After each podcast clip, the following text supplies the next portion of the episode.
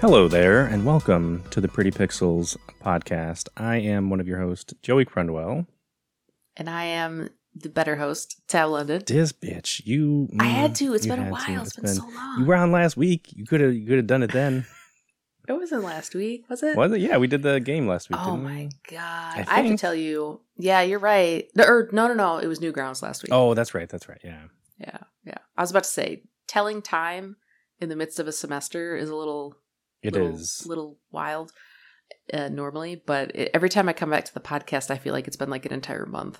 I know. Like with with class stuff, it's easier because you remember things in terms of the class. So you're like, oh well, Mhm. yeah, that was when we were doing this paper or something Right. like that. But in personal life, like you have to try to compare them, and it's it just never matches up. So that is that is weird. But um, to, to so I guess we should give a preview on what our main topic is, which is spooky games, Mhm. because we're Yeah. recording this on September 30th, which means tomorrow is October 1st, which It's is October. I know there's an argument that people make that like every day is Halloween, like Halloween is year round, spooky time is year round. I love horror, I love spooky time, but but there's something to be said for October first. Yeah. like yep, yes, because I think is the season. yeah, I I'll watch horror movies in July or whatever.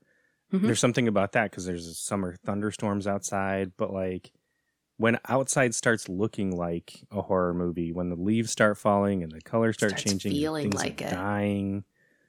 Yeah, then it, yeah, definitely it feels like you're more kind of immersed. So, um, so yeah, so we want to talk about horror games, spooky games, Mhm. scary games, whatever you want to call them. But before we get there, a few points of business. One of the things is I don't we don't normally do this, but I have a TikTok account to recommend.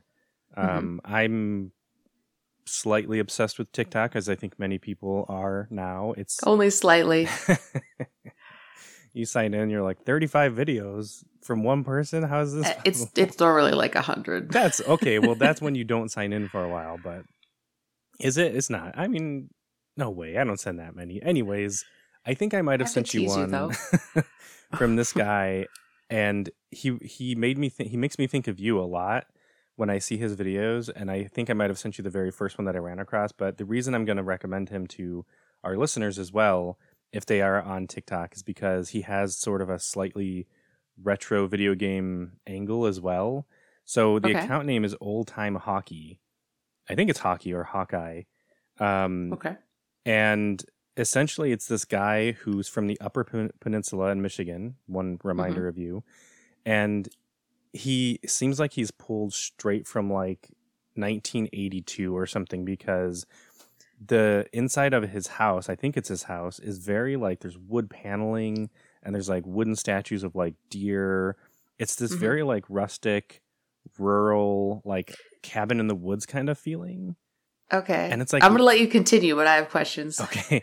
And it's like low lighting, so like he has these like lamps and it just Mhm. feels very retro and cozy and his whole thing is he talks to you in this like deep kind of soft voice and he has this very northern accent so he'll be like, "Hey there, buddy. Thanks for coming. I heard you're kind of down lately, so I thought Aw. I'd help you make your my, my one of my favorite grilled cheese sandwiches. First, what you're gonna do is you're gonna get some cheese. It could be whatever. I'm using cheddar, and it's this very like relaxing cadence and like sound to his this tone to his voice, and so he'll walk you through making this very basic grilled cheese. And again, it's all very like midwestern comfort food kinds of things, and some of them he'll Mhm. make inside, some of them he'll make outside in the woods and like with a campfire with like his dog. He has a dog that pops in and he'll be like, "Oh, there's my best buddy," and like I, it's very like charming. And then he'll be like, at the end of every uh, meal so that, that I've seen so far, he'll be like, "So then you got your nice grilled cheese sandwich and a couple of pops." And you sit down with your N64 Zelda, and it'll show like this old CRT with like an old retro game oh my god, it's I love it. yeah i think you'll like it it's very charming and if you like retro games it just it's weird it feels like a weird memory that i have hidden deep inside of going to this like favorite uncle's house back when i was like seven years old or something it's really it's Mhm. really cool what are your So- questions Well, okay, so you said that he reminds you of me Um, so what I'm hearing is that I'm charming, rustic, and I have a soft voice. And you have a huge mustache. He has a big mustache. I think that's another. right, right. Clearly, that's what it is. Um, no, there's Um, certain things like he he loves hockey, which you know I'm not a not a huge hockey fan, but it's the okay. yeah, it's the it's the Michigan thing. It's the Mhm. like rural kind of like um, it's not really rur- rural culture. It's different. It's like foresty kind of culture that I Mhm. think you're a big fan of. Mhm. Um, he likes camping and like being outside with his dog and like nature right. and cooking things with like very basic ingredients and stuff. And so that all kind of reminds me of like you Okay. know the life that you would kind of like to live. If I'm am I Yeah. wrong. No, I would love to have all of my video games and internet out in the woods. so yeah, I would definitely recommend checking him out. Another thing I love, so his the account again is at old time hockey, Mm-hmm. H A W K E Y, and his he has an email address that you can contact him, and it's redwingsuper717 at Oh aol.com. That's so Michigan. at aol.com. like what? I swear, there's like this is he's not even living now. He actually made all these videos back in 1984. Someone just uploaded yeah. them. Um, Uh, But well, yeah. that sounds delightful. yeah, yeah. I think it's worth worth checking out.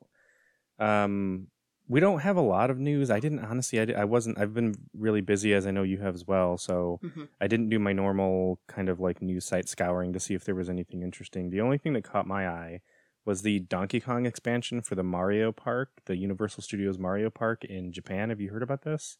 No.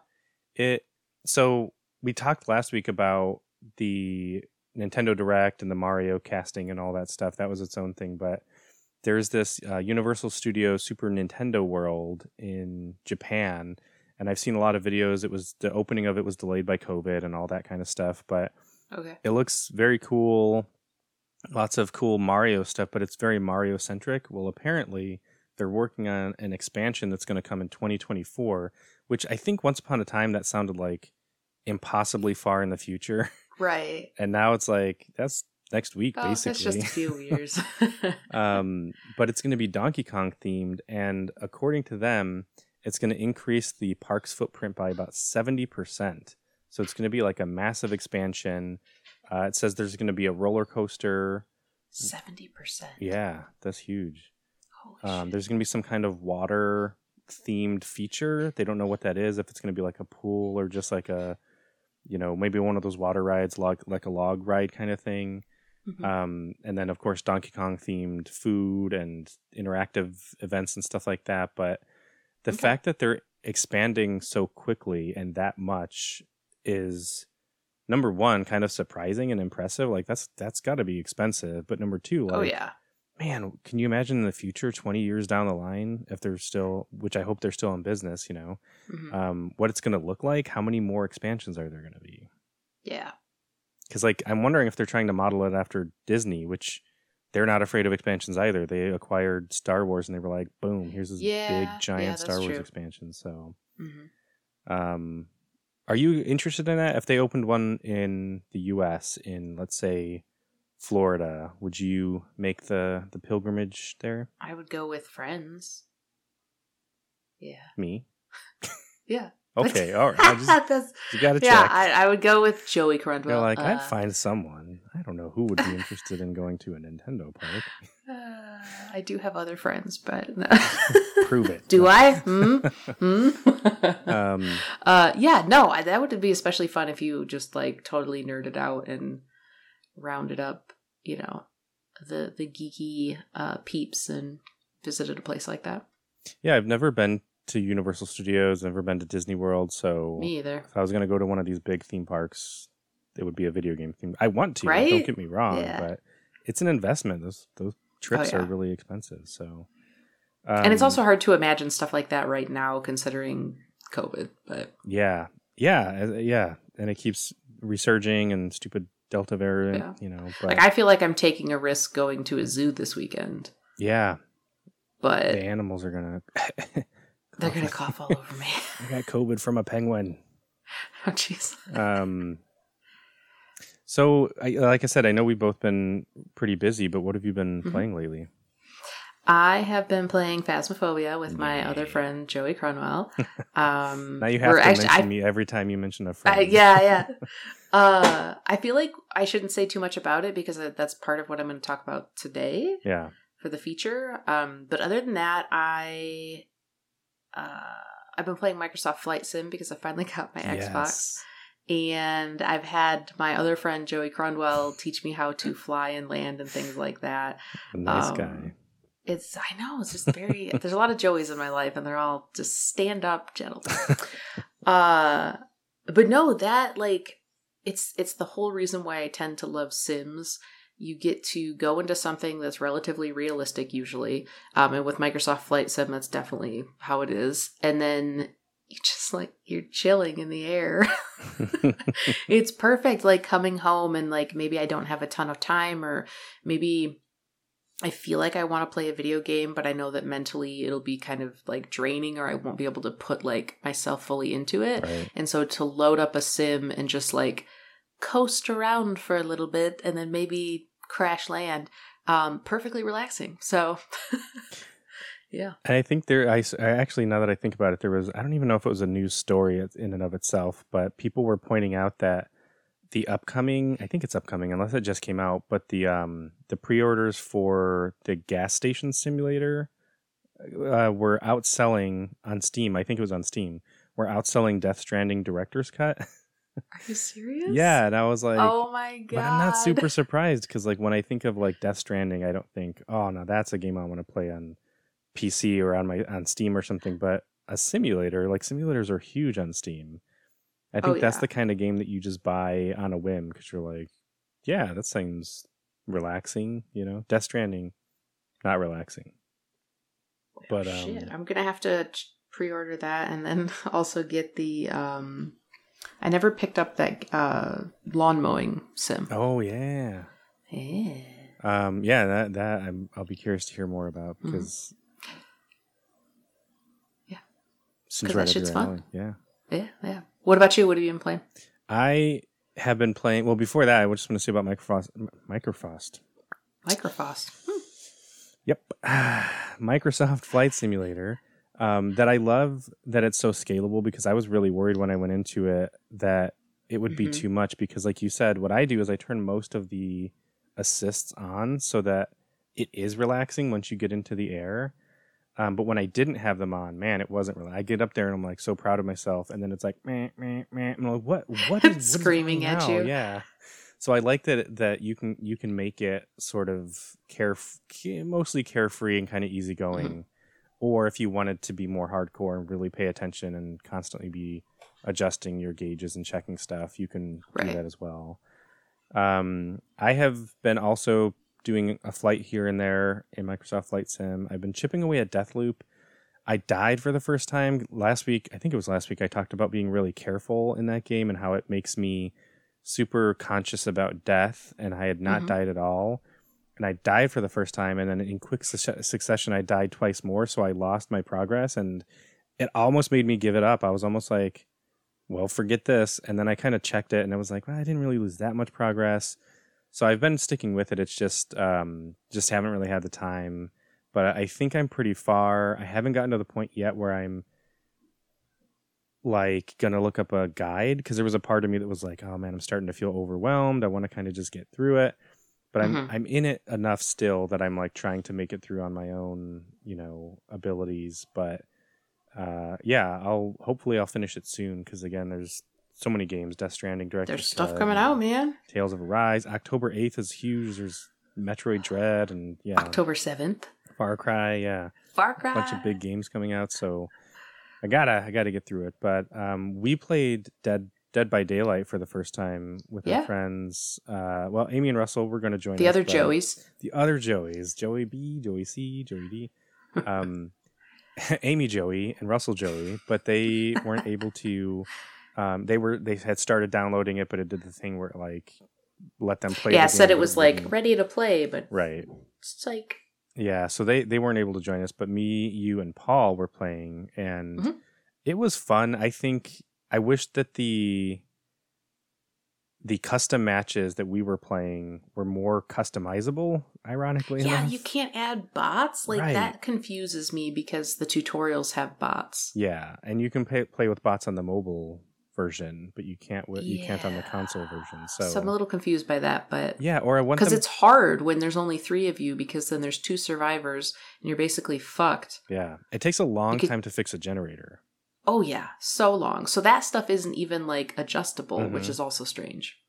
Yeah, because that, that that would be the thing is like if there's two people, then again, when the killer catches one of them, they can basically just camp around the victim until the other person tries to save them, or just wait until Mhm. they die. But then the other person has to fix all the generators by themselves, and it's just it's too hard. And so hopefully, when Amy and, and or Russell uh, are able to join us, it'll be better. But it was still fun. I loved being the killer. Maybe we just need to be like real gamers, you know? Yeah, just suck it up. Just fucking Get do it. good. Get good, noob. Um, but but it was fun. I had bought some of the DLC in one of the big PlayStation sales, so I had really I had a lot of fun being like Freddy and Nemesis. I and love Ghostface. Like, Yeah, he he a little yeah. saucy little speed demon. Mhm. Very Mhm. very speedy. Um, but yeah, so I do look forward to playing that that more. Uh, but I also have been playing Phasmophobia, like, which, like you said, we can talk about more when we get to the spooky time. But I'll add before then that I've been playing with my students. So I have a technical writing class, and I put out a call, and Mhm. I was like, "Hey, if anyone wants to play, let me know. We can set up a group." And I'd never done that before with students, um, but because I was asking them to write instructions for a video game, I thought maybe it would help out, and, and plus it might just be fun, be sort of like a reading group, you know, like liter- li- uh, literature professors might do like a after school reading group kind of thing. I thought it would be like that, and we played for the first time together with all four of us recently this past week, and it was a lot of fun because when we were playing before, it was like we were having trouble matching up our schedules, so it was like you know two of us here kind of thing. I think we played with three of us at one point, and it was fun. Um, but like having all four of us on there and the kind of the kind of chaos that goes on because phasmophobia is a, a, lot about communication and kind of coordinating your efforts. Um, but we have three people that are new and one of the things i loved was it was reminding me so much of how we were when we first played and how much we didn't Yeah. know you know because there were things that we just we didn't have a good we got killed a lot early and it was because we didn't Oh, have a good sense of like how much our sanity drains while we're in the dark. And so we would be in there forever and like we'd be walking around like where's the ghost? Hey ghost. And then it would hunt and we'd be like why did you keep killing us? And it's like but now i almost feel like we know it too well. Like i wish we could erase our brains a little bit because we have that that pattern down where we go in and we have just this like sixth sense of like Mhm. it's about time we need to go out you know what i mean?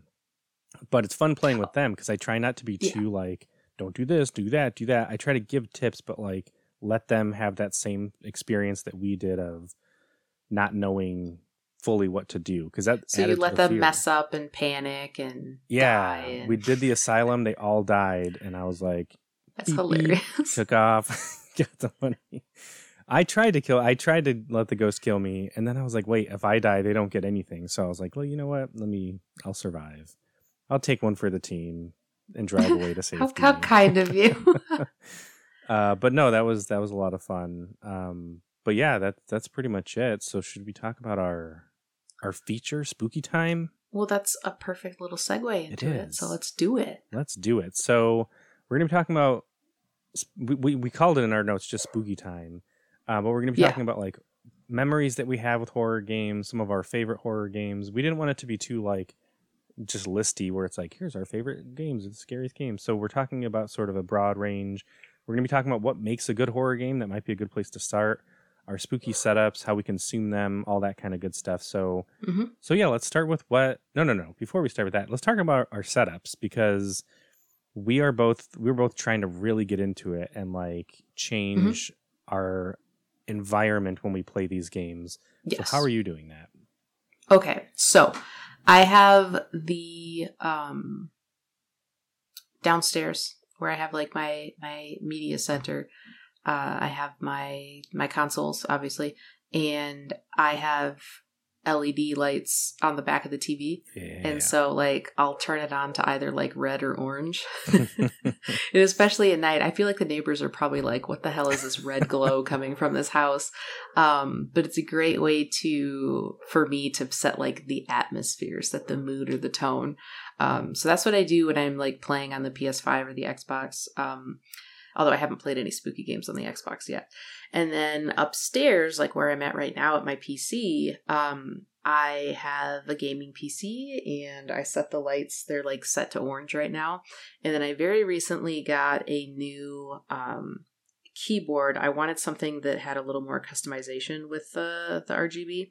And so I got a, um, a Roccat Magma Mhm. keyboard and I was showing you some pictures and there's a number of different like patterns and stuff, but essentially when we're playing Phasmophobia, I have it set to like the orange is red. Yeah.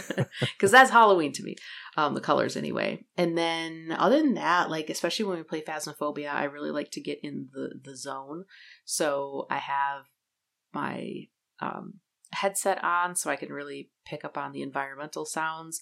And then where I'm at in the office space in the turret, I always make sure that I have the blackout blinds turned or pulled down because it has to be dark, right? It has to be dark and spooky and quiet. So that's like basically how I get into it. Um, and I know before we, or I think we talked about like gaming snacks and stuff like that, or like you asked me a question. No, we, Um, we didn't. I was mad. I meant to ask when we were doing the food Oh, okay. episode. I was going to ask what's your favorite food snack, but I never, I never, or gaming Okay, snack. I never got around to it. Maybe we just talked about it afterward Yeah. or something. But, anyways, especially if I'm playing something spooky, I need like a little bit of comfort. Mhm. So I make sure that like I have a drink and like some sort of little snack.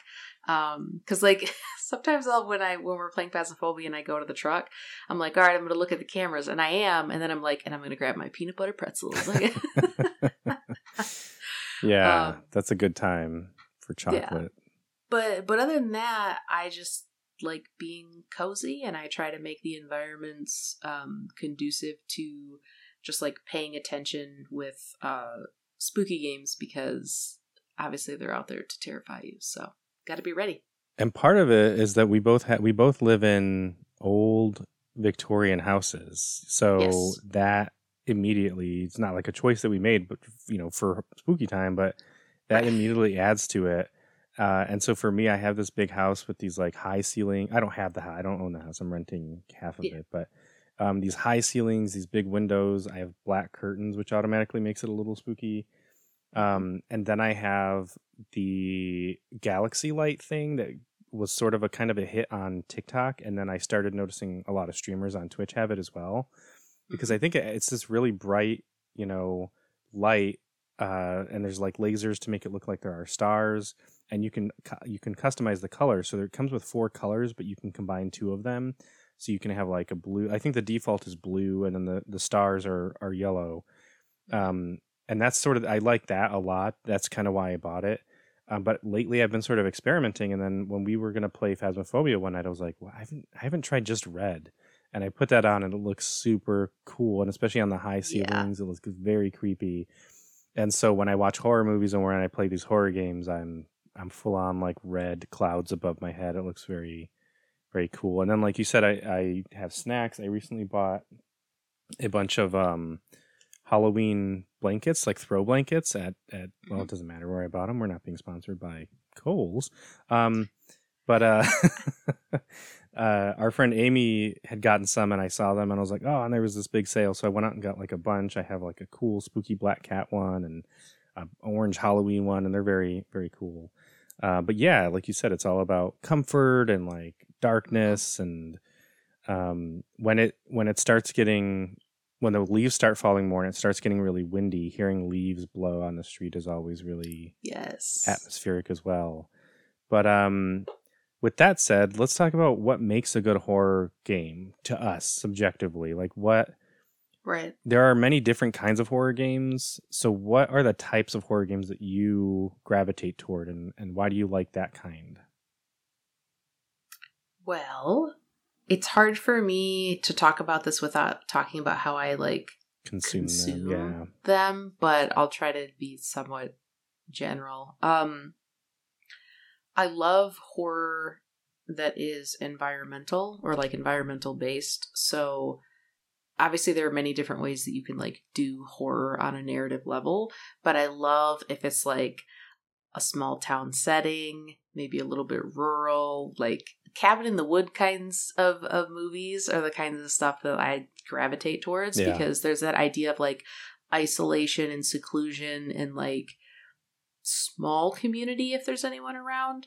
And I also think that there's something that can be um horrific about like natural elements. Not that I think nature is inherently scary, but like if you've ever been walking in the woods when it's dark and you're alone, like there's something deeply unsettling about that. So does that answer the question? I think Is so. that I think I mean we we could just blend it with the way that we consume them. So so Mhm. how do you consume them and how does that affect the kind that you gravitate toward? Yeah. So back in the day, when uh, before I had consoles, um, and all I had at the time was just like my laptop that I had for school, um, I really got sucked into YouTube Let's Plays. And so I watched so many different games being played, and horror Let's Plays in particular were really popular at the time. And I think they're they're still really popular. Um, but I watched let's plays of like amnesia the dark descent um numerous indie games that i can't even tell you the names of because there Yeah. were just so many of them and a lot of them were like pretty obscure um so i i mostly turned to watching other people play horror games and in part that was like because i didn't have access to those things. But then also scary games are scary and i don't like playing them typically. Um I it's so much easier to sit and watch someone play the thing because then I don't have to make the decisions. Because if I'm like anxious or nervous because of the game, Yeah. it's so much harder for me to make decisions.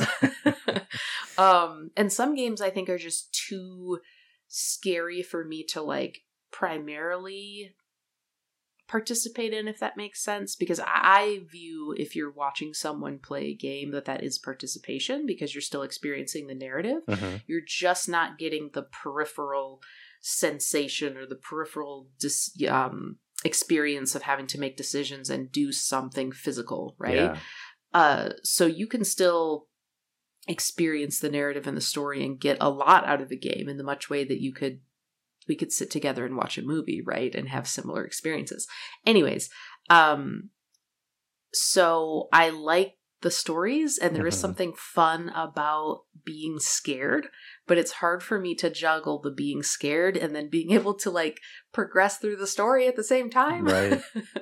so i prefer to watch even to this day like whenever there's like a resident evil game i'm like my friend joey Cronwell, can i watch you and the ps5 is great for that right Yeah, it makes it so um, easy. I hope all consoles do that. Like that is amazing to me. But anyways, um if if we were uh like let's say there was a big horror game coming out and we were like going to hang out for the weekend, I'd be like let's sit down. I want to watch you play this. Like that to me is very fun and entertaining. Um so that's mostly how I consume horror games, but there are some games that I have played uh for example, I'm pulling up my my handy dandy list. Uh, obviously, we talked about Phasmophobia, which we can chat about some more. Um, Until Dawn, yeah. I played through that game. I don't think I played through it as many times as you, because I know you got platinum, but I think I played through it at least two, three, or yeah, I think definitely three ish times. Um, maybe not four, but I really liked that game. But here's why I'm able to stick with some horror games if the narrative really pulls me Yeah. and it also depends on what do I actually have to do to be successful at the horror game because that will determine if I'm actually going to like be able to like tamp down my anxiety and like do the things. Until Dawn is mostly walking around and hitting prompts. hmm I don't know that there's like I don't want to say that you don't need to have skill to play it, but it's not like a high skill game. Um I consider the the um, Telltale games, The Walking Dead, to be kind of horror games, but again, it's walking around making decisions. Right. Uh, I did try playing The Evil Within two. It was too scary. Wow. So- It was- and you it recommended it to me. I still haven't much. played it. Yeah. I know. I'll watch you play, but I'm not playing that.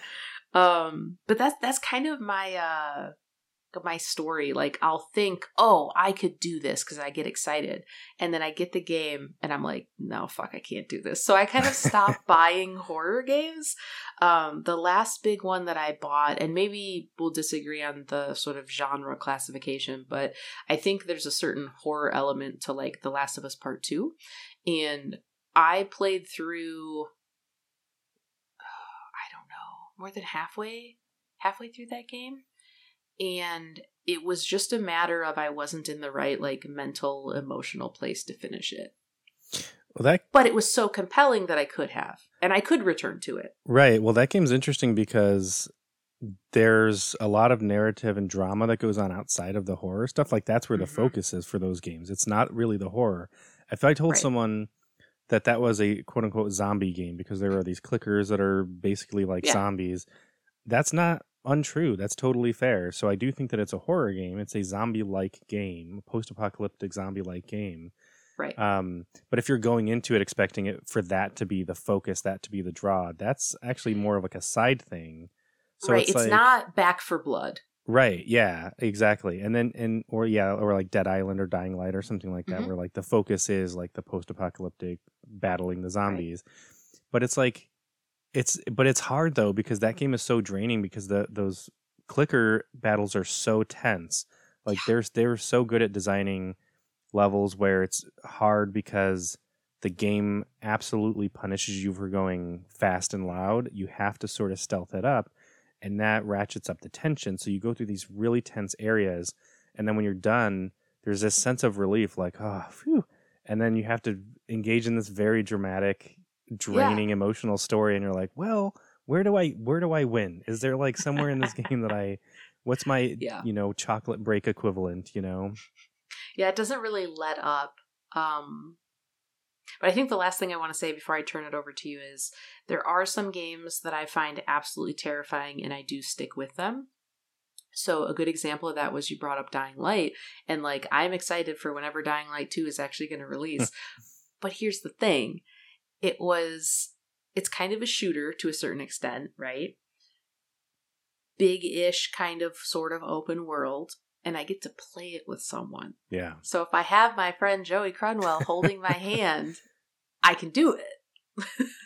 I think, and okay, so that gets us back to actually the different types of horror games because mm-hmm. that game is absolutely a horror game. There's zombies, you're killing them, yeah. it's scary but it's so much more about like the visceral nature of it and like the action of it. Uh, I think the same thing about uh, State of Decay 2. We played that together. Yeah. That's a zombie game. That's a very classic zombie game. There's big packs of, you know, shuffling zombies. They can run and all that stuff, but and there's different zombie types. And it's very traditional in the sense that you're doing what you would imagine you would be doing in a zombie apocalypse, which is finding resources and trying to survive.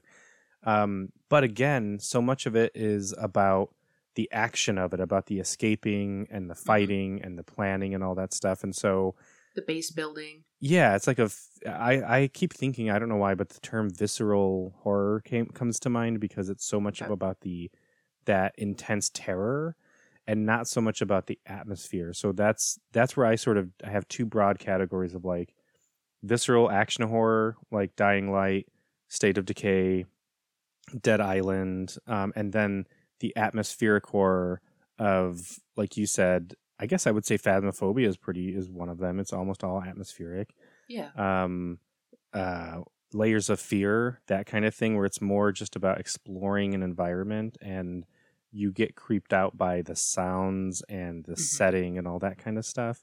And there's some that mix, like Resident Evil, I think is a great example because the early Resident Evils I, I would put more in the class. I think they lean more heavily into the atmospheric because it's about putting you in an environment that you're going to be in for a while. You're going to be in this big mansion or you're going to be in this police station.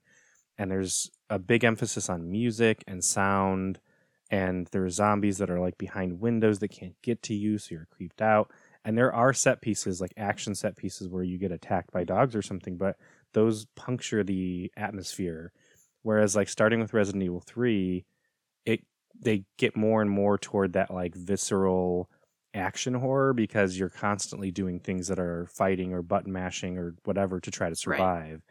Um, and I feel like Resident Evil Village blends those two really well because it makes you stay in certain areas like the house, you know, the the infamous baby house, I guess I would call it, or you know, or like the the castle or the village. They make you stay there for a while, and there is there are there are a lot of like big stretches where it's silent and quiet and atmospheric, but then there's also a number of times when things are chasing you and you know you're scared and stuff. So yeah, I I think um, I think you said something about like we might disagree about the genre. I, I think no, I don't think so. I think there are a lot of games like The Last of Us where if if it was on like the top ten horror list or something, I might be a little bit like, well, but it's horror. Yeah, there's definitely horror elements and stuff. It's just the focus with that one is a little bit more on the drama, but it's it's there. Yeah. There's the elements. Mm-hmm. I think it's one of those examples where the genres kind of blended a little bit, which is yeah. totally fine.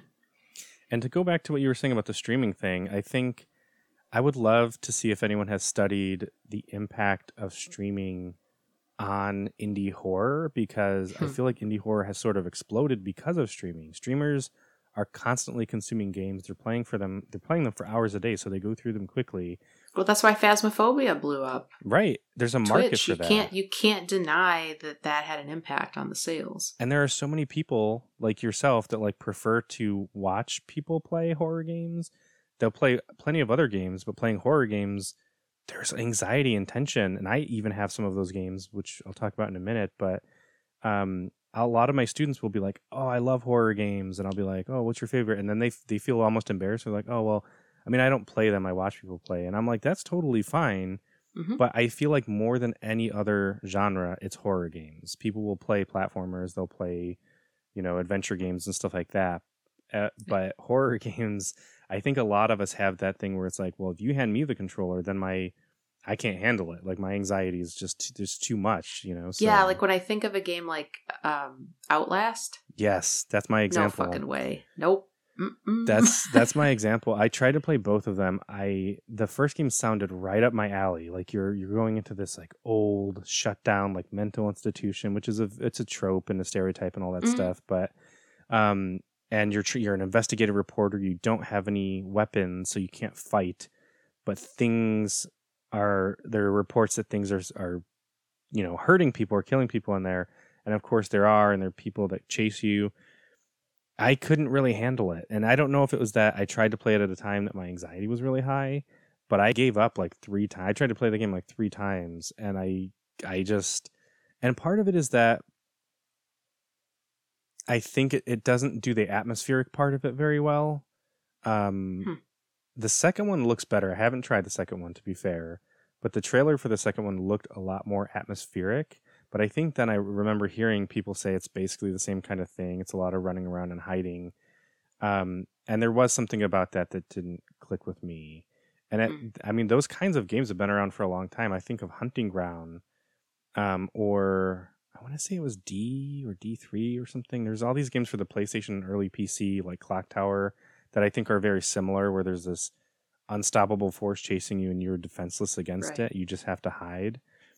And I don't know. I think part of it is I feel so so powerless that that anxiety almost feels useless. My anxiety usually like allows me to fight back and allows me to like you know do something to to protect myself.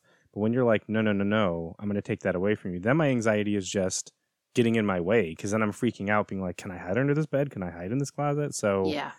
So yeah, I I do feel like I should give those another shot because my anxiety's been a lot a lot better recently. But when my anxiety's high, I cannot handle the run and hide, right. can't fight back games. Mm-hmm. Um, what about like horror game memories? You know, something like do we? Do we I, I have one that I I, I want to share. I don't know if.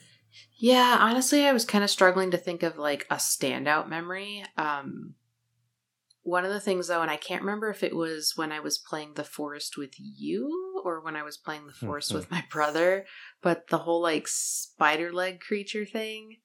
I don't think I saw that. Okay, this fucker. So, like in the forest, you. It, I mean, it's a survival game, but it's also horror. And so you crash land and you're trying to like find your son, and um, there's different locations that you have to like explore if you want to advance the narrative and pick up equipment and shit like that. And so we had started building this like cabin um, on a hill. And our first mistake was that we chose like a clearing, and we were thinking like, oh, well, we'll be able to see the baddies as they approach. I think this was me. Now that I think about it, it's all coming back to me. okay, okay, and like that's a fine plan, but that means they can also very easily see you. and so we're like really invested in building this like solid cabin, mm-hmm. right? And like we're running out of time. And then the the like longer you stay in an area, the more like uh, raids will occur. Mm-hmm. And then eventually like the big mama came out and she like fucked up our shit and like I just remember screaming because it was so horrifying. Wasn't she or like maybe her little minions like little baby heads or something? That's what um there was something weird like that. Yeah. Uh but it was just it came out of nowhere, so to speak, like because yes, there were like the smaller raiding parties, but I hadn't seen that before. Um yeah, it fucked us up. Yeah, I that's one of those things where I'm like, I'm so glad that I didn't know anything about that game going in. I remember yeah. I had heard about it, I'd seen people like chatting about it, but it seemed you know, it's like it's a survival type of game. Um, and you were like, "Will you play this game with me?" And I was like, "Yeah, sure." You know, I'm done. I think you actually bought it for me. I think you like manipulate. Yeah. You were like, "Well, now you have I manipulated it. you. Don't you. Have any, don't have I had to excuse. manipulate my one friend Joey Cronwell. That's right. Um, and so we we were playing it, and I again I didn't really know. I don't. like I'm like, okay, it's a scary game, so there's probably like bad guys or something. But I thought it was like nature and maybe some like you know random wilderness murderers right. kind of thing and then we started seeing things but we weren't sure we were like did, did you see that i think i couldn't tell what that was and then we were trying like you said to build this cabin and we were really determined we're like let's just get wood let's just make this as sturdy as we can and we got close i want to say we had like 3 mm-hmm. walls and like windows and stuff and then I re- I don't remember exactly. It was it's been a while. I don't remember exactly what they were, but I swear they were like little baby heads with spider legs or something, or little faces. I don't know, but they were. It was not what I expected at all, so that made it super creepy. The I haven't checked for like an update on the next one, but the trailer made it look really fucked up. So I don't know. That might be. Uh, I watched that on Twitch game. um, I had one small memory that popped into my head. Um, every time we play Phasmophobia, and we are in that one spot in the high school, I think about our friend Ron dying. that was early in the early days. That corner yeah. is marred for me in the high school. is it was it second floor? Second floor. Like toward the front of the school? I think so, yeah. Yeah, my student just died there when, we were, when I was playing with my student. It's the yeah. spot, man. Yep. Yeah, it is uh he was wasn't he mad at us? Wasn't he like, "Thanks, guys"? yeah, he was. But you just run. There's you can't defend. Like it's what not like do? I can like protect you against the ghost. It's like yeah, yeah. Take um, me. but uh, yeah. Well, let's. I want to talk about phasmophobia. I'm gonna. I'll go back to my memory in a minute. But phasmophobia is probably the scariest game. We're gonna talk a lot about a lot of games. I've played a lot of horror games. Um, not as much as Twitch. I think people will look at a Twitch streamer and be like, well, "You haven't played a lot compared to this person." And again, that person literally yeah, makes a living playing video games for 12 hours. Yeah. I would love to do that. I would play a ton more games, but I've played a lot and something like Outlast is again more anxiety inducing and not necessarily scary to me.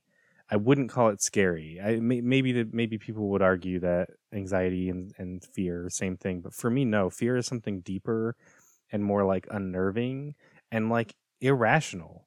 You know what I mean? Like in Outlast, it's rational. It's if that thing catches me, I'm dead. But in in Phasmophobia, so much of my fear is like before the ghost even hunts. You know what I mean? I'm like, we go in and it's quiet, and every house is very dark. So we've talked about it before, but Phasmophobia is a ghost hunting game where you and up to four or th- three friends, so four people total, take little devices and you go into an abandoned, not an abandoned house, but like a house or a high school or an asylum or a prison that's been that's empty and you have to find the ghost so they there's certain markers that these different ghosts leave behind um, like one of them might leave like fingerprints behind and it might be really cold like freezing temperatures in that area and they might um, speak to you through a spirit box. So you take these things and you try to find the clues, and it will hunt and chase you and kill you. And that part is kind of scary, like Outlast a bit, but in a way, it's scary because you can't see it most of the time. It's not like Outlast where there's this very cliche, stereotyped, you know, quote unquote maniac chasing you kind of thing. Mm-hmm. It's like you don't know where it is, you don't really know how to defend yourself, and especially early on, we didn't know how, like what a lot of the stuff did. We were like, well, how does this how does this crucifix work? How does this incense work? Um, and so we died a bunch, but like part of but beyond the hunting part, it's just the atmosphere. It's going into this house when you step in through the threshold. There's this low hum in the house that's probably like supposed to be like the AC or the air system, and so it's just like this like sound, and then you and your teammates are just walking around and you can hear them in the distance, like talking to the ghost and being like, "Where are you?" and like, "Can we help you?" and it's just so quiet, and then you hear like a door creak and that's what makes me and i know that it's irrational it's illogical because i'm like it's a video game. It's not real. Nothing's gonna hurt me but i feel this like i feel myself you know my my breathing starts slowing down and i start getting kind of jumpy in real life. Like my cat loves to open cabinets when she's she wants attention. So i'll be like sitting here in the complete dark with the red lights over my head and then i'll hear like in real life like this cabinet. I'm like Bella. um, but yeah, Phasmophobia, and we still are playing it now, and I do think that it's different. But but how? Tell me about what you what like what do you like about that? I know we both love it a lot. So about Phasmophobia, yeah. I one I love that it's a social experience. Yeah. So like you and I play quite a bit. Uh, we've played with Ron. Um, we've been playing with uh with Taylor a little bit and so it's fun to experience it with other people especially if they're newer to it because yeah. then you get like those reactions which is a nice little sort of like I don't know, reminiscent callback to our early days yeah. of like, oh, I remember the first time I shit my pants, like, you know. Um, but there's just there's something eh, okay. On one level, it's a very simple game. It's predictable. You go in, you got to collect stuff, evidence. Hopefully you get out, you get in the truck and you leave, right? and so there's there's comfort in the cycle to me. Yeah. Whereas with other horror games, especially if they're like more open worldy or like narrative driven, I don't necessarily know what's coming next. I might not be able to like predict the patterns. And sometimes that uncertainty is what causes so much like fear and anxiety in me. Yeah. And I do get scared at phasmophobia but it's not a constant fear. Like I think when we, especially when we go into like the prison map or high school or the asylum, I do have like this sort of underlying tension mm-hmm. because it's like, okay, I know this fucker's in here somewhere. Where's it going to show up? Is it going to like whisper in my ear? Is it going to slam a door in my face? So there's like that trepidation, that anxiety of like what's to come, but you don't know fucking when. Right. So there's this underlying like it's tension. It's always there. And then there are legitimate moments where I like it's like it's too much. I got to go to the truck. I'm heading to the exit like and so there's a comfort in the pattern, but then there's a nice balanced mix of uncertainty and tension and so I'll have moments of panic and that emotion kind of spikes and then it goes back down and it levels out. That feels nice to me because there's something fun about being scared. Yeah. But it's not too constant, right. it's not too intense or over the top. And so I don't know how else to put it. I think I'd have to think more about my wording, but there's a very nice mix of that, of all that stuff for me. Um, and so then you add that into the social element and then like you and I were talking earlier about like our setups and it's being spooky season, it's going to be October. Like there's just a nice atmosphere with the game that kind of fits in with all of my um expectations for spooky season. I do wish that we could go back because uh, I there are moments like you said where I'll get really scared. Um, but it's not the same kind of like in the past. As soon as we walked in the house, I felt that that tightness in my yeah. chest, a little bit of like, we don't know what's going to happen because there was so much that we didn't know. And we had a moment right. with Taylor. So you, you brought her up. So I don't, I was like, I don't know if I should bring her up, but you had a moment with Taylor that I loved so much. So like you said, it's a social experience and everyone and everyone experiences it differently and everyone manifests their nervousness differently hmm and Taylor is very talkative and she said as much at some point she was like yeah when I get really like scared or nervous I talk Yeah. and so we're going and she's talking through a lot of like what she's doing and what she's seeing and stuff and so she's talking and so I started to get we we- this was only I think the second time we'd played with her Mhm. and so I don't I don't know her personally. You do. I only know her through the game. So I'm trying to get a good sense of like how she's taking the game and I started to feel like she wasn't all that scared because she's talking and making jokes and stuff. Right. And then we were both upstairs in the high school and she's in this classroom and we were pretty sure the ghost was in there, we're not positive. And the ghost just appears and starts walking toward her in these big heavy footsteps. Doof, doof. And she's like, oh, it's here, it's here.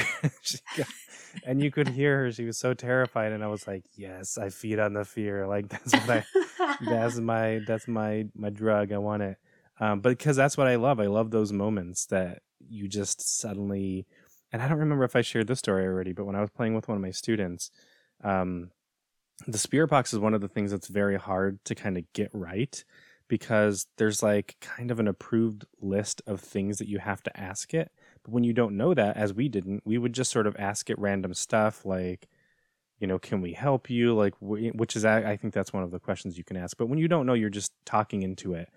And if you've never gotten a response, you don't really know how scary it is or what it sounds like. And especially now, because of the update when they added these voices, it can sound really scary. And so my my student, I was playing with her, and she was determined to try to get it to work and determined to try to get a response. And so we were in the new house, um, Willow Street Willow house, I think. Yeah Mhm. and she was um, she's like I'll, I'll take the spirit box I, I think everyone doesn't want to take the spirit box because it's very scary but she's like I'll, I'll Mhm. take it i'll see if i can get a response so we're walking around and we go in the basement and we had it on intermediate so if you go if you have it on amateur or intermediate it will tell you if you have to be alone or uh, to uh, Uh, have, have to be alone to talk to the ghost or if it'll talk with people and it said alone so we were both in the basement and she's using the spirit box and i was like oh it said it said you have to be alone. So let me let me go upstairs. So I go upstairs and I'm standing at the top of the stairs and she's down there and I hear her and it's all in game. So I hear her through the Right. proximity. So it's kind of far away, but I hear her like, "Hello, are you there?" And then she's like, "Where are you?" And I I hear it from the top of the stairs stairs like right behind you. And she's like, "It said something. It said something." And she starts running upstairs and she's like, "I was like, did it? What did it say?" And she's like, "I don't know. It was gibberish." but I love those moments because they're they get fewer and far be, more far between the the longer you play it. But we do still have them. Like we had one the other day Well, yeah, yeah, go ahead. the basketballs in the high school. We were in the high school. Oh my god. And this is so that's one of the things I do love is we played hours of this. I think we're both somewhere near 200 hours. Mhm. And so we played a lot of it, but there are still things that will surprise us. We were in the high Oh, yeah. school. We're trying a new strategy where we don't open any doors and like just see if the ghost will open them and that kind of thing. And so we're going through and just talking to it. And then suddenly I heard something and it sounded like something knocking against something. And I'm like, was that you?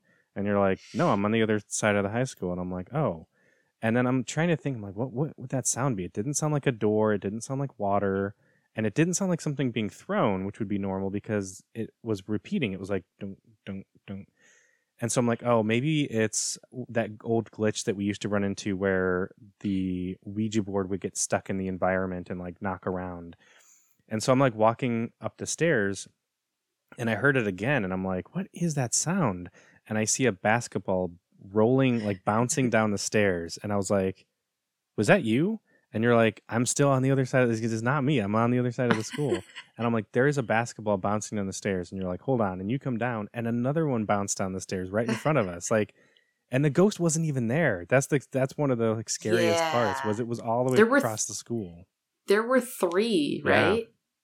Yeah. Yep. It was it was fucking weird. Yeah. And that I- but that's the kind of stuff that unsettles you, right? Yeah. And if it happened all the time, it would lose that effect. But Mhm. like you said, we've played for nearly 200 hours, and that's the first time we'd seen that exact thing. yeah.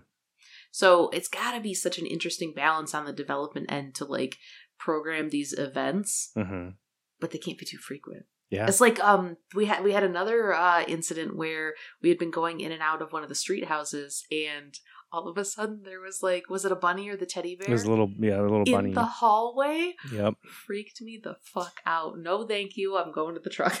And the the mannequin too. There was a mannequin in the basement Oh. of Willow Street House, and it was one of the first times we were playing that map. And I started to go downstairs, and there was this like it's not a mannequin. It's like a a dress thing. It's the thing that you put like a dress on to to tailor it.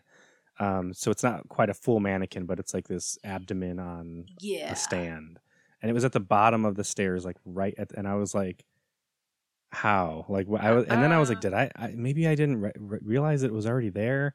And like you said, it's so infrequent that I think when you tell people, they they kind of don't believe you. They're like, "Mm, "I don't know, Yeah. I've never seen that," you know. So, um, yeah. So maybe we've talked enough about that game, but it's it's spooky. it's one of my favorite. But there's a reason why we keep coming Yeah. back to it.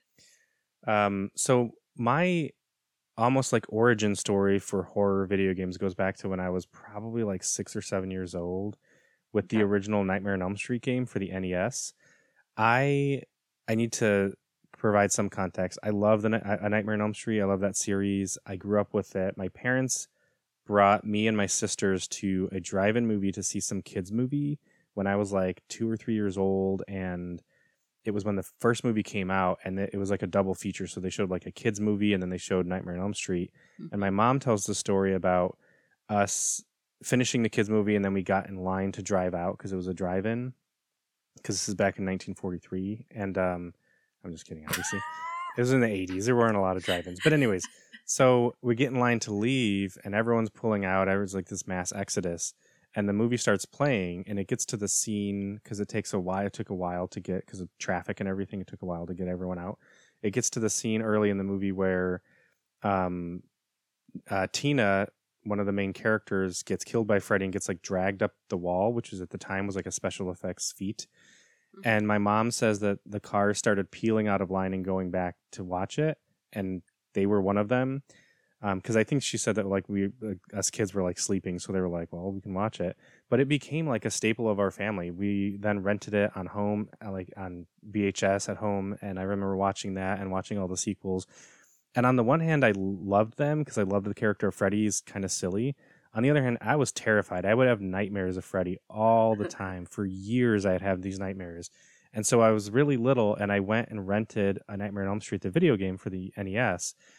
And again, on one hand, I was excited because it's Nightmare on Elm Street, and you get to be like this like dream warrior kind of character in there, where you get these different powers and you fight Freddy, and it's for up to four people, which is amazing. I think for the time, not not a lot of games were like that.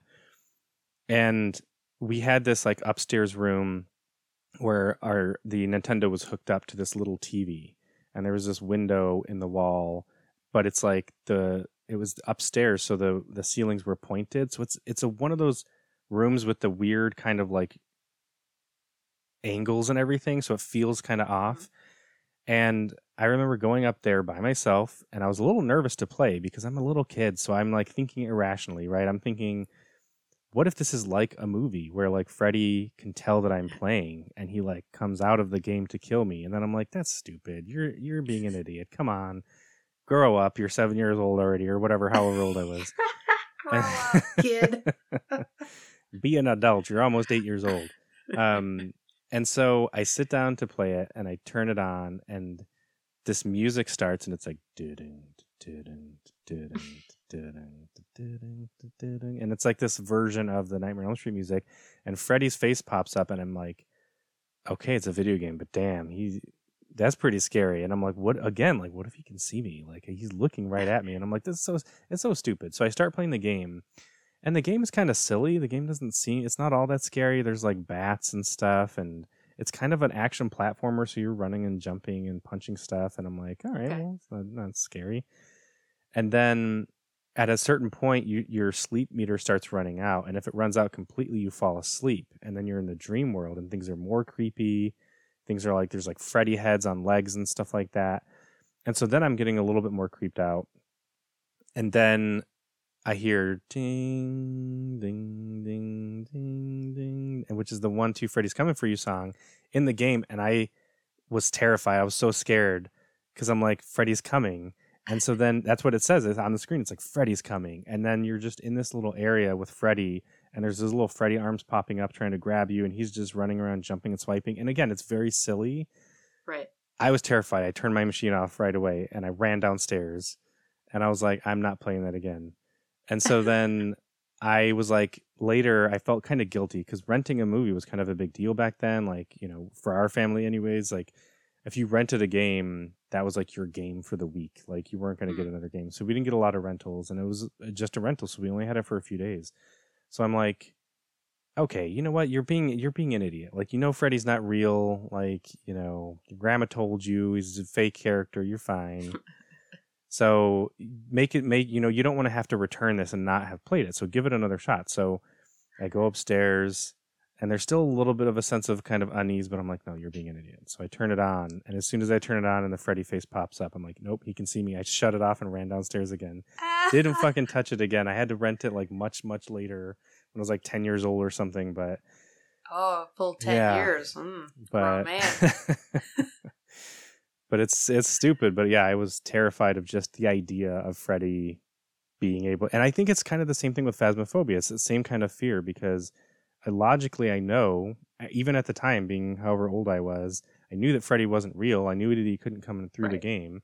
With phasmophobia, I know that ghosts aren't real. I know that they're not going to come through the game and haunt my house for real. But yesterday we had played. Was it yesterday? It was yesterday, right? Yeah. And then we finish, and we're we're I'm like leaving you these messages on Marco Polo, and I keep looking over my shoulder because I'm like, I think I did I hear something? I think I heard something in my kitchen, and I kept doing that, and I think it's that irrational part. But I love that. I love being like a highly rational person, and yet there's something inside of me that's like terrified of. But what if? Like, but what if that ghost did come through your right. your TV. But yeah, that was that was fun. Um, what are some of your other favorite horror games? Um, let me think. So, obviously, we've we've talked phasmophobia to death. see what I did. see what I did. Um, me let me look at my list. Until Dawn is really up there for me. Yeah, Like, I love the cheesy '80s kind of horror vibe, so that's like definitely top ten. Um, I loved watching Alan Wake. I haven't played it. I plan to when the is it a remaster? Or yeah. I think it's just a remaster. just a remaster? I think yeah. so. Yeah. Um I plan on on playing that. Uh The First Last of Us. Yeah. Fucking amazing game. I mean everyone knows that, right? Um I've enjoyed playing the Dark Pictures anthology. Wh- When's the release date for the I think latest that's October too, isn't it? Isn't it October It's gotta be, twelfth or something like that? I think so. Yeah, so I'm gonna play that. Um, even though I don't think I won the bid. In the, the That's right. Can't touch it. um, as much as Dying Light scared the shit out of me, I really liked it, Yeah. and that's why I have hopes for the the other one. But um, I don't know. Beyond that, I just I wa- I've watched so many horror games being played on either YouTube or Twitch. Uh, because like I even watched um, Five Nights at Freddy's, hmm like the first one, not like number fourteen or whatever the fuck they're on now. um, I just like watching a wide variety of horror games being played. Uh, yeah, I don't know. I guess I don't know if I have like a top three dedicated, like these are my top three horror games, you know? Right. I love that you brought up Until Dawn though, because that was a surprise for both of us. I think. I Mhm. think. Correct me if I'm wrong, but I think I played it first, and I don't remember. I think it was just because I love horror, and then I think didn't I recommend it to you? I was like, I didn't want to tell you anything about it. I was just like, I know you like horror. I, yeah, I can't remember, but I think I remember us both being excited about it. So, Yeah. um, I yeah, I love that game. It, it- like you said, I love horror. I love horror movies. I love slashers, and that Mhm. game, at least by appearances, no spoilers, is a slasher. It's a traditional slasher. Yeah. All these teenagers go to the this cabin in the woods. Spooky stuff starts happening. One of them disappears. Like it is. It was very cool, and I had all this Hollywood talent: Rami Malek, um, Hayden Panettiere. I think that's how you say her name. Mhm. Um, And also, it looks it like it plays like a movie. yeah, and it looks the part Mhm. and so all of that stuff combined like make for such an excellent game and that's why it makes me sad the the dark picture uh, anthology is not quite at that level Yeah. but it's like okay well if i'm not going to get a dying light 2 then i guess this will do Yeah, I th- I would say Until Dawn in my experience is the i'm sorry until dawn yeah Oh, oh yeah.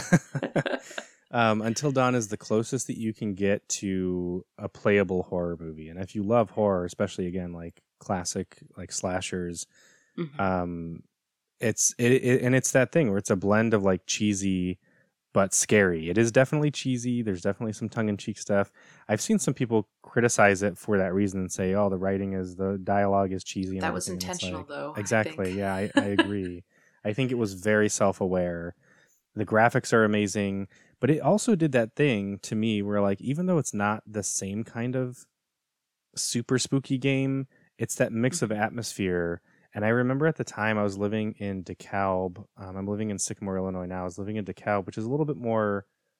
Uh, it's not urban, but it's a little bit more. There's you know more well populated but um where i was living at the time was these apartments that were on campus but they bordered or like backed up to these cornfields and i used to run in these cornfields and these cornfields there's there was the university built these streets full mm. on with like streets and mediums and sidewalk and street lights but they didn't build anything out there so i'm like damn this is the perfect place to go running. So i would run there at night i was i'm a night runner so i'm running at like midnight one o'clock and i had just gotten done with this long stretch this like big four or five hour stretch of until dawn and i leave my my apartment and it's midnight and there's no one out and it's very creepy and i'm running on these like ghost streets with no buildings or traffic or anything and i swear i kept seeing things in the corn. Again i didn't actually believe it but i, I couldn't help it. I would be running and then i would sort of jump a little bit because i'm like I, I, I think i just saw was that something in the corn? And it's like what the hell is going to be in the corn? It's not going to be a killer you know what i mean? It's again maybe a totally- coyote or a raccoon or something. right and i did have an encounter with a coyote but that's time story for a different time. But i couldn't help it like the corn was so creepy. I pulled one of my earbuds out because i had earbuds in because i'm like i need to be aware. I need if someone's going to kill me and again if totally someone's gonna kill me i want to know. I want to know the second before. Um but that was corn super is fucking creepy though. It is i mean yeah. there's a reason why corn mazes work so well. Right. And and that's is setting for so much so much horror. Um Mhm. uh, outlast 2 takes place in in like a farm when there's corn and i think that was in the trailer that's part of what appealed to me. I want to talk about a little game though called the exorcist legion vr because Ooh. i played it and i had you play it you don't remember you sound surprised I- there blanking so it's Well, for the we'll talk about it. It'll psvr me. yeah, it's for the PSVR, and it's based on the Exorcist universe. And basically, it's kind of an, an investigative game. So you load into an area, and then you've gotten reports. You know, it's kind of like Phasmophobia. You've gotten reports mm-hmm. that supernatural stuff has happened, and the first level takes place in a church. And so you start out, and there are like some pews that are kind of askew, and there's like this statue with like blood on it, and there's a dead priest in one of the confession booths and then you have to kind of go around, move around the area, and go into the uh, the priest's office and look around for uh, like clues. And you hear things as you're doing it. Everything is dead silent. And again, this is VR, so it's first person. Mhm. But you hear things, and you'll hear something shuffle slightly, and you'll spin around, and you're like, "Did that pew move? I swear that pew wasn't at that angle." Or like, "Is that statue there before?" And you can't really tell because it doesn't seem like that kind of game. It seems like a game that's based in reality, right? Like, Mhm. you know, if you find anything, it's going to be, and you don't expect things to get that creepy that early. Right. Um, but one of the most terrifying things about it to me was the sound of the demon. Because after a few hints and a few things, and you start moving back to the church part of the area, like the the inner sanctum, or not inner sanctum, that's stupid, like the main area where the congregation would be, um, and it's this big dark area. Then things start getting a little more obvious, and you'll go in, and it's like you can tell things are different. But you hear if you've if you watch the Exorcist movies, the demon makes this sound. I don't know if it's in all of them, but this like low growl, and Yeah. you hear that in the darkness, and it's like, and it's so fucking scary. Again, these these VR games. We played through the Paranormal Activity VR game too with our friend Roselle. Um, but it's very very scary. But like that, I, I almost took the headset off because I was like, I had headphones on, like they you know sound Yeah. canceling headphones and everything, and that sound of like the darkness and like, whoa, I was oh man, that, There's just a fucking that nope. Yeah, that reminds me. Um, I have another game because you mentioned VR. Arizona Sunshine, oh yeah, zombie shoot 'em up. Um, when you're like above ground, I didn't find it quite as scary. But when you go into the mines and it's dark and you like have to hold up the flashlight and like look through the darkness, yeah. oh my god it, that that got to me I, I did play through all of that and i definitely recommend that that's always on my list of like top 10 vr games you should try um but de- i would definitely add that to the list I was playing with my sister and my niece, and even in the sunshine, though, like I felt like it probably wasn't scary to them at first because they would like load in and Mhm. be kind of joking around and stuff. But as soon as those zombies start coming at you in VR and they're running and you can't hit your shot because you're nervous and flailing and stuff, yeah they were they were scared. They were screaming. It was very it was very fun. it's an Um, interesting case where sunshine usually we feel safe it's joyful it's light Yeah, nope Mm-mm. I speaking of VR, Resident Evil 7 was in VR and we both tried that and I think number 1 it made me a little sick. That's why I wasn't able to finish it in It VR. did. it did It was early in our VR experience too though. Yeah.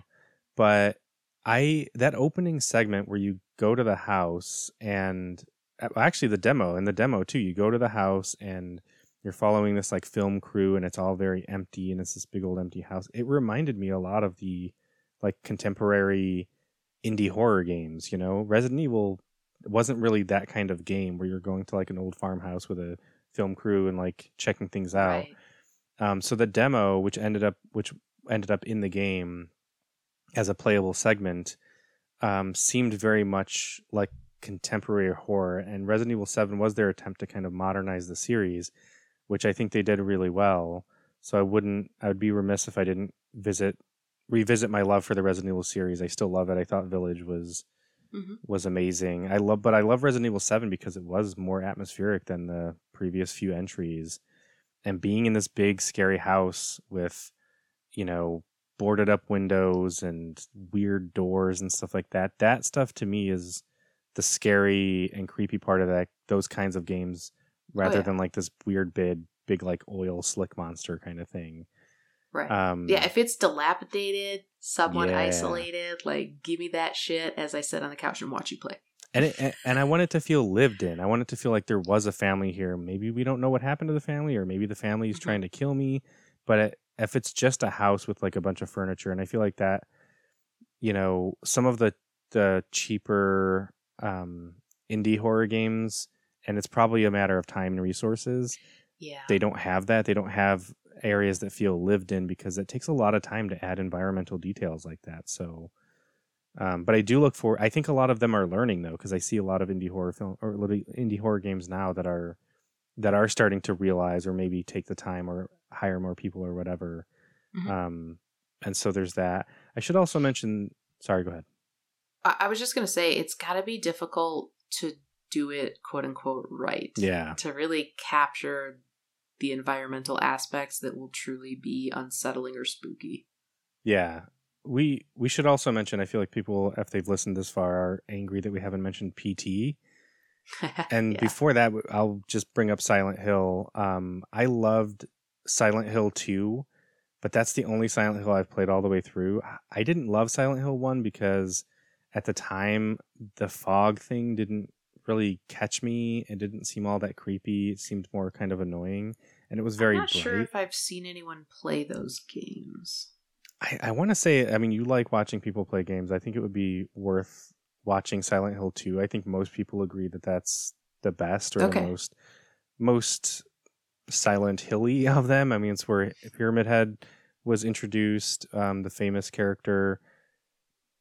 But I I did like that game because that game and that series gives you the false impression that you can defend yourself. It'll give you a knife or a pipe or a gun with limited ammo, but it's not like Resident Evil where you can fight back, but you have to really manage your resources to be able to keep that up.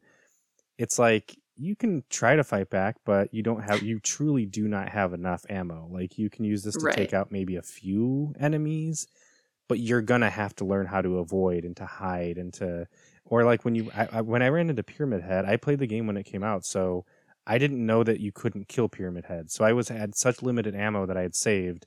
I wasted almost all of it trying to kill this motherfucker, and I couldn't. And then I had to run out of the room and run away, and I was out of ammo now, and I'm defenseless, and this motherfucker kills you in one hit, and it was so scary. Um, but I also love that there are like multiple endings to that game, and I don't want to I don't want to spoil too much, but there's just a really interesting progression in environment going from this like town that's like empty and abandoned and you're trying to find your wife and then you start getting further into the town and there's some really cool set pieces that happen um, and that's those are the set pieces that people refer to in Resident Evil Village that they said that there's a certain house in Resident Evil Village that's highly influenced by um, Right. Silent Hill and PT and I would agree but I think that's for the best because I think that those are some really creep, creepy set pieces. But I do love like there's one ending in particular that I remember. You can pick up a like a knife, like a kitchen knife at some point, and you can't really do much for it. I mean, you can pick up all these different things in the game. You can't really do much with it, but it's one of those things where you pick it up and you're not sure what it's for. And if you look at it in your inventory a certain number of times, I don't remember how many times, the end of the game is you killing yourself because the game is reading it as you're suicidal because you keep looking at this knife, right? You're like Holy looking shit! at it. I know it's so. I Wow. I like that kind of stuff where it's like it's taking into account how Very you're weird, though. It. Yeah. Um, but what about PT? I don't remember. Did you end up? Did you play that before they pulled it out of the store? I did not. oh man, And I wish I had it on my my PS4, but I don't. Same. I had it and I had an issue. I think I've gone over this in the past and I um, called and they told me to do a factory reset and I was like, Are you sure? And they're like, Yeah, and I did. And it didn't fix my problem, but it sure got PT off my system and I couldn't get it back. So very sad about that. But have you watched people play it? Yeah. Okay, because this is a game that people, many people say is the scariest game of all time. Um, Mhm. I think it's up there. It is incredibly creepy. Um, but what was your experience with it? Did you, when you watched people Honestly, play it? it's been so long that I don't feel like I have specifics. I just remember being like on edge constantly. Because it's that atmospheric thing, you oh, know. Oh, yeah. Like, and, and what I love about it is that you're in the same, again, like the Resident Evil examples. You're in the same environment. It's just things are slightly changing, and some of it you're not sure if it's really changing or if it's just you. You're like, am I imagining it because I'm scared? Well, isn't that kind of relatable in a weird way? I mean, if you were in your home and you're like, I didn't leave my mic like that, did I? Right? But you're not sure, Yeah. right?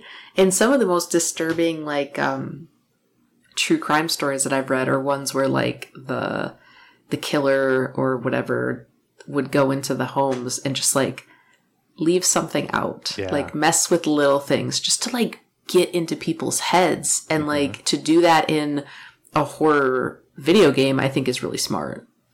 gaslighting is a huge part of horror films. Like you always have these char- these characters who are like something is happening. There's a there's a ghost or there's a whatever, and people being like, "No, you're just crazy. You're you don't know. You're you're just Are you tired." feeling okay? Are you stressed for something at home? right? And when the game makes you do that to yourself, it's like, oh shit, damn, that's a that's a master move. Like yeah. you're like, no, I'm just paranoid. I'm just this. And I think PT does that super well. Um, and again, there's a lot about sound. There's a baby crying. You don't know where that's coming from. There's like a sound of a thump of like something like a wet like body bag or something slamming against something. Um, and I think part of the the best part of the experience was that it was this weird social thing because even though you're playing by yourself, they didn't release any information with it. And so people didn't know how to beat it. They didn't really even know how to play it. They were like, Am I doing this right? How do I advance to the next area? People were sharing stories. They're like, I got to the next area. They're like, What did you do? And they're like, I don't know. I was just walking around checking stuff out. And then when I went through the door, I was in the, the new you know iteration of the area, and there were all these little things that like would come out much later of people like, oh, I discovered this, I discovered that, and um, I'm super sad to this day that you know Yeah. the whole Hideo Kojima and Konami thing fell apart. And I think, I don't know, I know there's some debate about whether or not the game would have been anything like that demo, Mhm. but seeing what he did from scratch with Death Stranding tells me that it would have been cool, regardless of whether it was like the, oh yeah. the demo or not. So um, I would also be remiss, I think, if I didn't mention Eternal Darkness. It wasn't quite as like spooky scary, but it did have the sanity meter where um, the more you were exposed to some of like the supernatural elements in the game, like if you got into a conflict and you had to run away or fight something really scary, you would lose some sanity.